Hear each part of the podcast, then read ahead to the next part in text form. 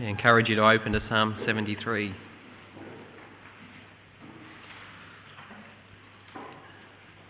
And before we read those words, let's pray to God.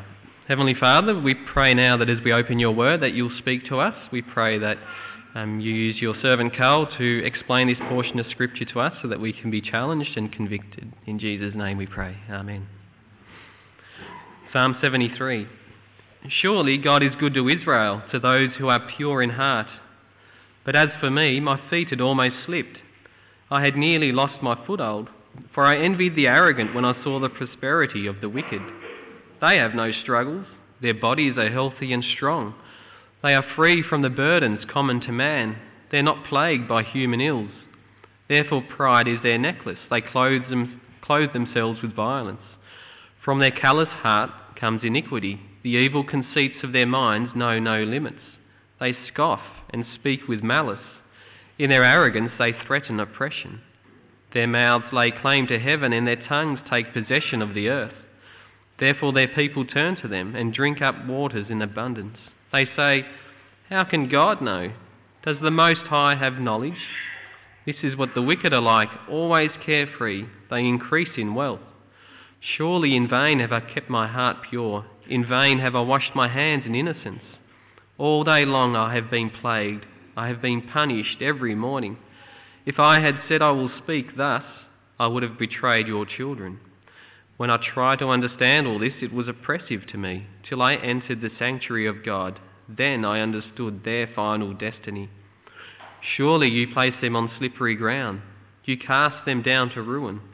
How suddenly are they destroyed, completely swept away by terrors. As a dream when one awakes, so when you arise, O Lord, you will despise them as fantasies.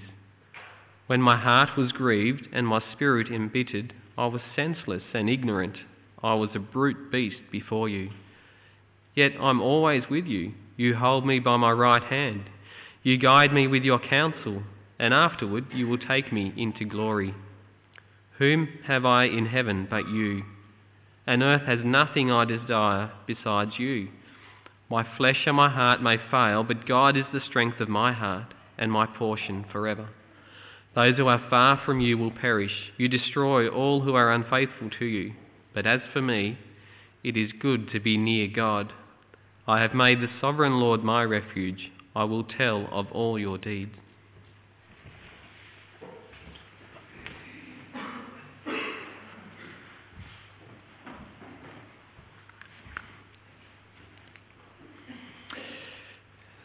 I wonder, uh, I wonder if you've ever stopped to reflect on uh, just how much our society lives and breathes uh, on envy. You only have to uh, turn on the television and to watch uh, not only the, the, uh, the ads but also the television shows to, to see that what we're being sold is somebody else's life. We're being sold the desire, if you like, for something that, that we don't have. Uh, the advertising world thrives on that. I don't know how many of you watch uh, the Gruen transfer or, or, that program, but it's amazing just how powerful uh, some of the techniques that the advertising world has uh, in selling us uh, somebody else's life, somebody else's thing, in, I guess, exacerbating, prodding, and poking the envy which lies not really all that deep within. I guess it's in the light of that, uh, that society that we live in, that world that we live in, where, where envy is so prolific, that, uh, that we discover that Psalm 73 is really a psalm for today. You see, Psalm 73, at its very core, is a psalm about the destructive power of envy, the almost catastrophic, ruinous, destructive power uh, of, of envy uh, Psalm 73 shows us that envy is such a powerful force, in fact, that it can turn us against uh, God Himself. Uh, I suspect many of us know just how powerful uh, an adversary uh, envy really is. Uh, we know the inescapable power that sometimes it has over us. Somebody has something else that we want, and we won't rest until we get it. We can't stop thinking about it. We can't stop devising ways that we can get our hands on this thing that we have. But it would be a mistake to think of Psalm 73 as just about envy. You know, it's not just about wanting somebody else's watch or somebody else's car or house or job or family. The envy in this psalm is so much more insidious, perhaps so much more shocking. You see, the thing that this guy ended up really wanting was the lives of wicked people. The psalm begins uh, with an unnerving situation. The writer says, Surely God is good to Israel, to those who are pure in heart. But as for me, my feet had almost slipped. I had nearly lost my foothold. Why? Why had he almost slipped? He says, Because I envied the prosperity of the wicked. God is good to those who, uh, who trust in him. But I almost lost all that goodness. I almost lost it all. Why? Because I envied the wicked. Why did he envy the wicked? Well, he goes on to explain. He looks at the wicked and he sees their prosperous lives. Verse 4 They have no struggles. Their bodies are, are healthy and strong. They're free from the burdens common to man. They're not plagued by human ills. Everything just seems to be easy for them. And because their lives are easy, they plunge themselves further and further into evil, almost with a kind of reckless abandon. Look what he says in verse 6. Therefore, pride is their necklace. You know, it's like a, a, on display. Uh, they, they want everyone to see how proud they are.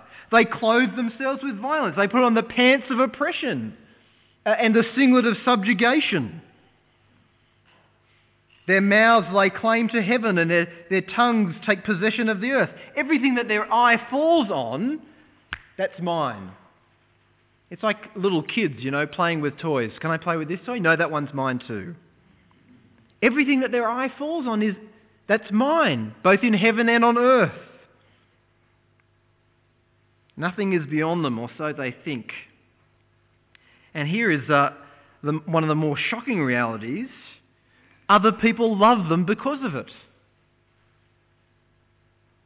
Therefore, their people turn to them and drink up waters in abundance. People love them for their evil and they lap it up.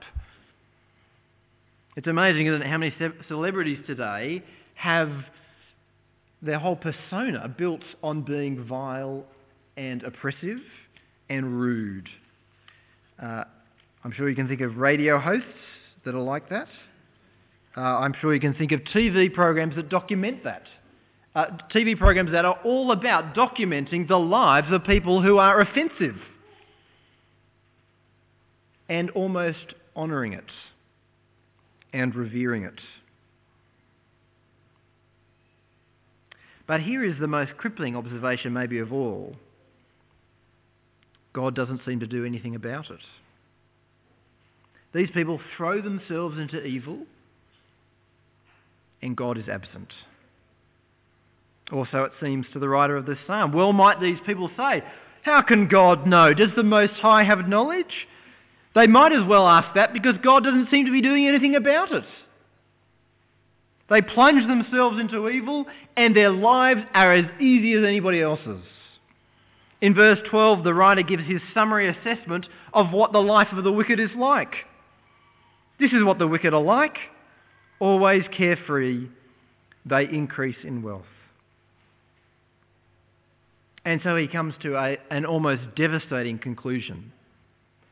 What's the point? What's the point of following God? Look at verse 13. Surely in vain have I kept my heart pure. In vain I have washed my hands in innocence. Their life is wicked but easy. And he's been struggling to follow God, and his life is hard. All day long, I've been plagued. I've been punished every morning. The psalm begins with those words Surely God is good to those who are pure in heart. But the writer says, I tell you what, I can't see that. Is he good? I'll tell you what I see. I see that my life is hard. I, I see that I'm slaving away to try and follow Christ, and my life is hard. It's difficult. And their life is easy. This guy is looking at what the Bible says, he's looking at the claims that the Bible makes, and he's looking at the world and he's saying it doesn't fit. Bitterness has taken him over. Why bother? Why bother following Christ? Why bother fighting hard against sin? What am I getting out of this? And his answer is nothing.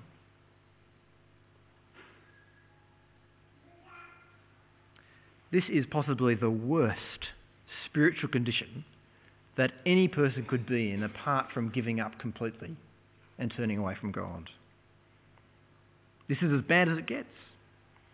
This envy of the wicked has led this guy to almost unassailable bitterness. It's led him to asking, What's the point of knowing God? I don't know if there's anyone here uh, in that condition.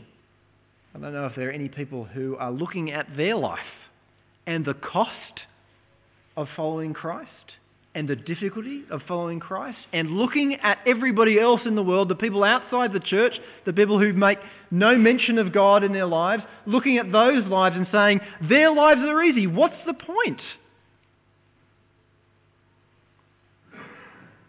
Why do I have a crippling illness? When I'm trying to, to do all these things for God. And their lives are easy. And they don't have to worry about fighting sin. It just seems to be hard work. Well, if that's you, then you need to hear, desperately need to hear, the rest of the words of this psalm. And even if that isn't you, even if you don't find yourself in that position yet, you may well, if you don't find the remedy for that condition in the rest of this psalm. Now, the first part of this psalm maps, if you like, the devastating and ruinous spiritual condition that can result from being seduced by envy of the wicked. What am I getting out of following God? The writer asks. And the answer that he comes up with in all his bitterness is, I'm not getting anything out of following God. And yet, and yet, as bad as it got for uh, this writer, he could never quite bring himself to give up completely. As much as he, as he was embittered, as much as he was envious, as much as he was possessed by jealousy, he could not completely embrace the thought that he was, that he was uh, putting forward here. He couldn't bring himself to throw his hands up in the air and give up. In verse 15 he says, If I'd said, I will speak thus, I would have betrayed your children. Effectively he's saying, you know what, if I had have said that, if I'd have said out loud what I was thinking in my head, if I'd have said there was no point in following God, do you know what? I would have gone to hell. That's what he's saying. Saying if I had have given up on God and said there's no point, I would have gone to hell because I would have sided with the wicked against God. But he didn't do that. And he couldn't do that. As bad as it got, he still couldn't give up. And yet it was still hard for him to understand. He said it was oppressive. Verse 16, when I tried to understand all this, it was oppressive to me. It was like a great burden.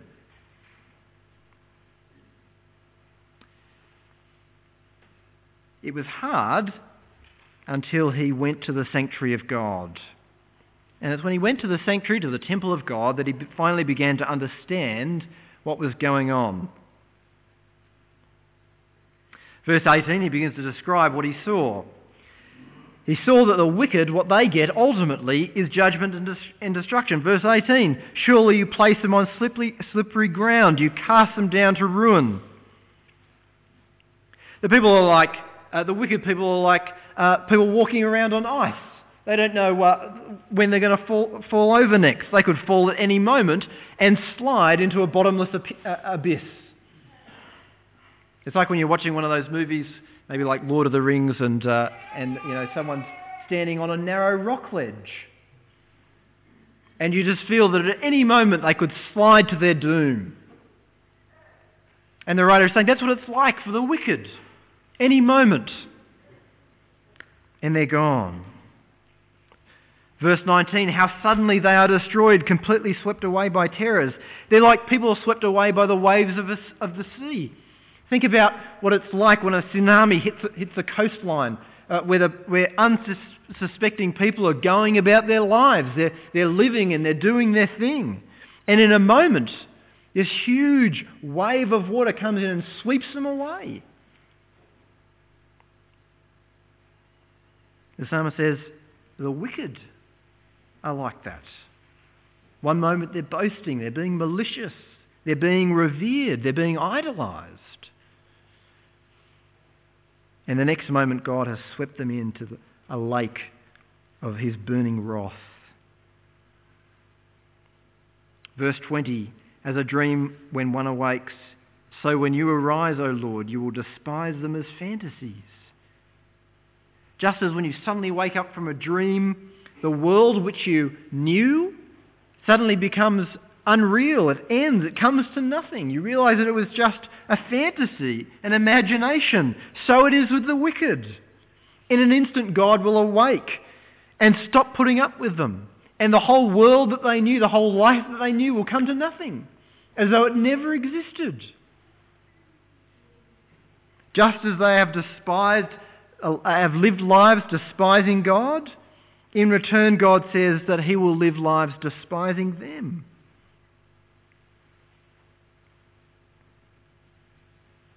In the first half of the psalm, we got the writer's view of the wicked. But now we get God's view, God's assessment. What are the wicked like? The wicked are sitting on a time bomb of eternal and unquenchable wrath from God. And it's God's assessment of the wicked. It's that horrible, terrible assessment which is the first remedy that this psalm gives to envying the wicked. If you're in danger of envying the wicked, what medicine do you need to take? You need to remind yourself of where the wicked end up. Yes, their lives are easy now. Yes. Maybe that's true. Yes, maybe they're idolized and envy and they, and they have no concerns and worries that you have. But in a moment, their lives can be snatched away, and all those things that you might envy will be snatched away with them. If you're in danger of envying the wicked, you need to remind yourself of the end of the wicked. They end up under the judgment and the wrath of God. So that's the first remedy, to be reminded uh, of where the wicked end up.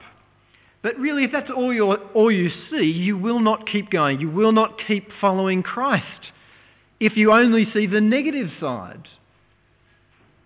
You need to see more than that. And the second and the more profound remedy that this psalm gives, which this psalm presents, is to see the benefit, is to show us the benefit of trusting and following God. The writer, you see, doesn't get it until he goes to the temple. It's only when he goes into the temple that he finally begins to have some kind of clarity of mind. Why is it that going to the temple is helpful for him? What does he see? What does he understand? It's as he goes to the temple, I think, that he begins to see what the temple was a picture of. What was the temple supposed to represent to the people of Israel? The temple was supposed to represent the presence of God among his people. It was supposed to represent God living with his people. All of a sudden, the writer realizes that what he gets, that the wicked don't get, is God. The wicked get judgment from God, separation from God, but what he gets is God himself. Look at verse 23.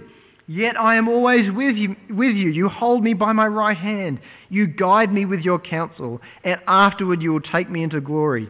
Here, here is this beautiful picture of God walking along like a friend, holding his hand, holding him safe, keeping him secure. Whom have I in heaven but you? And earth has nothing I desire besides you. He begins to realize that there is nothing else in all the world except God Himself. My flesh and my heart may fail, but God is the strength of my heart and my portion forever. Finally, he sees. He sees clearly. He could lose everything.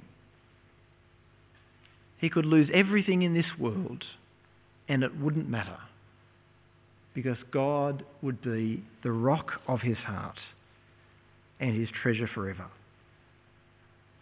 What's more, the profound irony is in this psalm that it's only because God has been with him this whole time through this bitterness, through this depression. It's only because God has been with him that he's actually been able to get through this bitterness and come out the other side.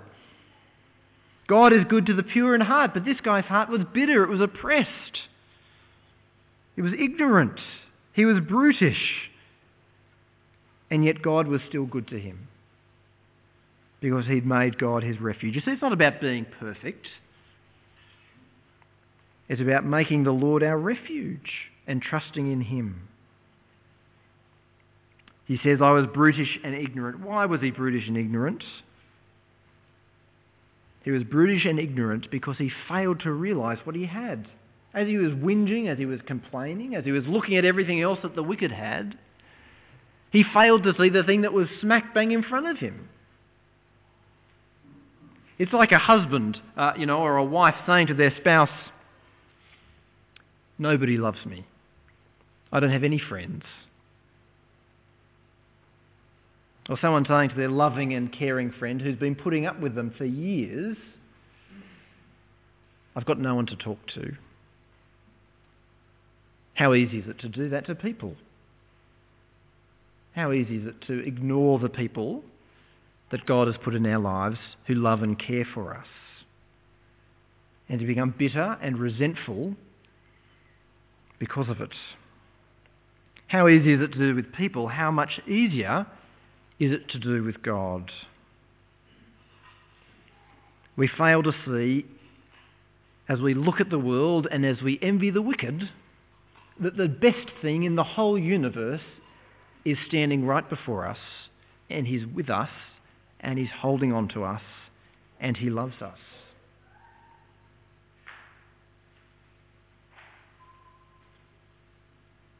All this time, the writer was looking at the wrong thing. The wicked got friends, they got success, they got good health. But what he got, in fact, what he already had, was God Himself. And he thought that of little or no account. The psalm began with that almost question, didn't it? Surely God is good to Israel. But when the writer looked at the world, he said, I'm not sure that I see that. Is God good? Is God really good? In verse 28, he finally understands how God is good to him. Verse 28 As for me, it is good to be near God. Surely God is good to Israel. But as for me, I almost lost it. I almost lost the nearness and the kindness and the love and the mercy of God because I wanted an easy life rather than the God of heaven and earth. I wanted more friends instead of the love and the kindness of the God of heaven and earth.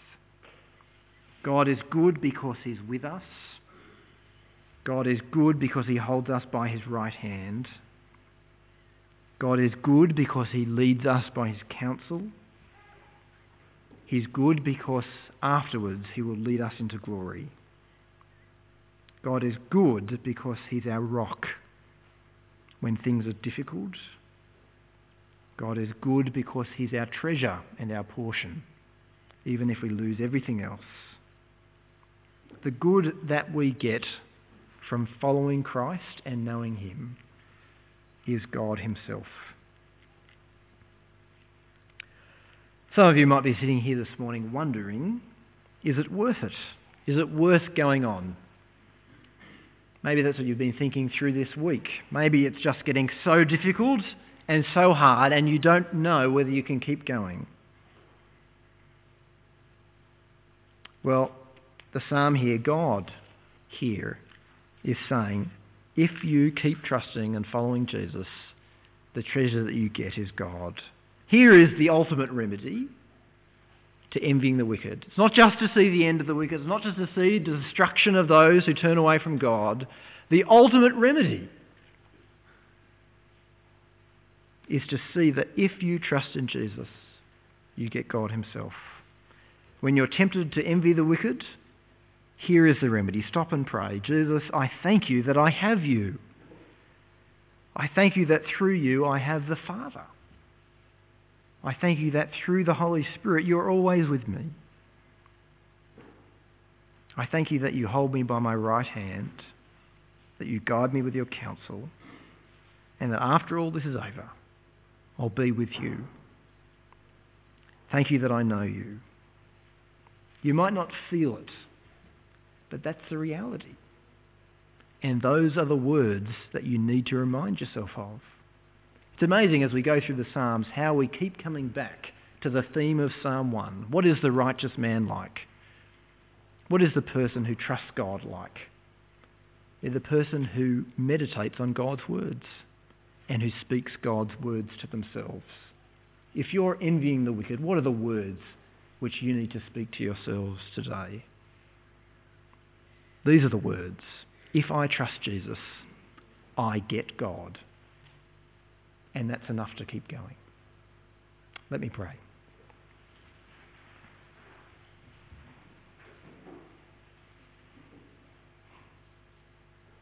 Dear Heavenly Father, you know uh, the difficulties that each one of us are facing in our lives. Lord, you know where we're at. You know the uh, oppression that some of us are under. Lord, you know the strain that some of us are under. Lord, you know even the bitterness and the envy which is in the hearts of many of us, perhaps. Lord, please forgive us if that is our condition. Please forgive us for the envy and the bitterness that we sometimes have, even toward you. After all your goodness and all your mercy and all your love demonstrated in the death of your Son, Lord, forgive us that sometimes we wonder if it's all worth it.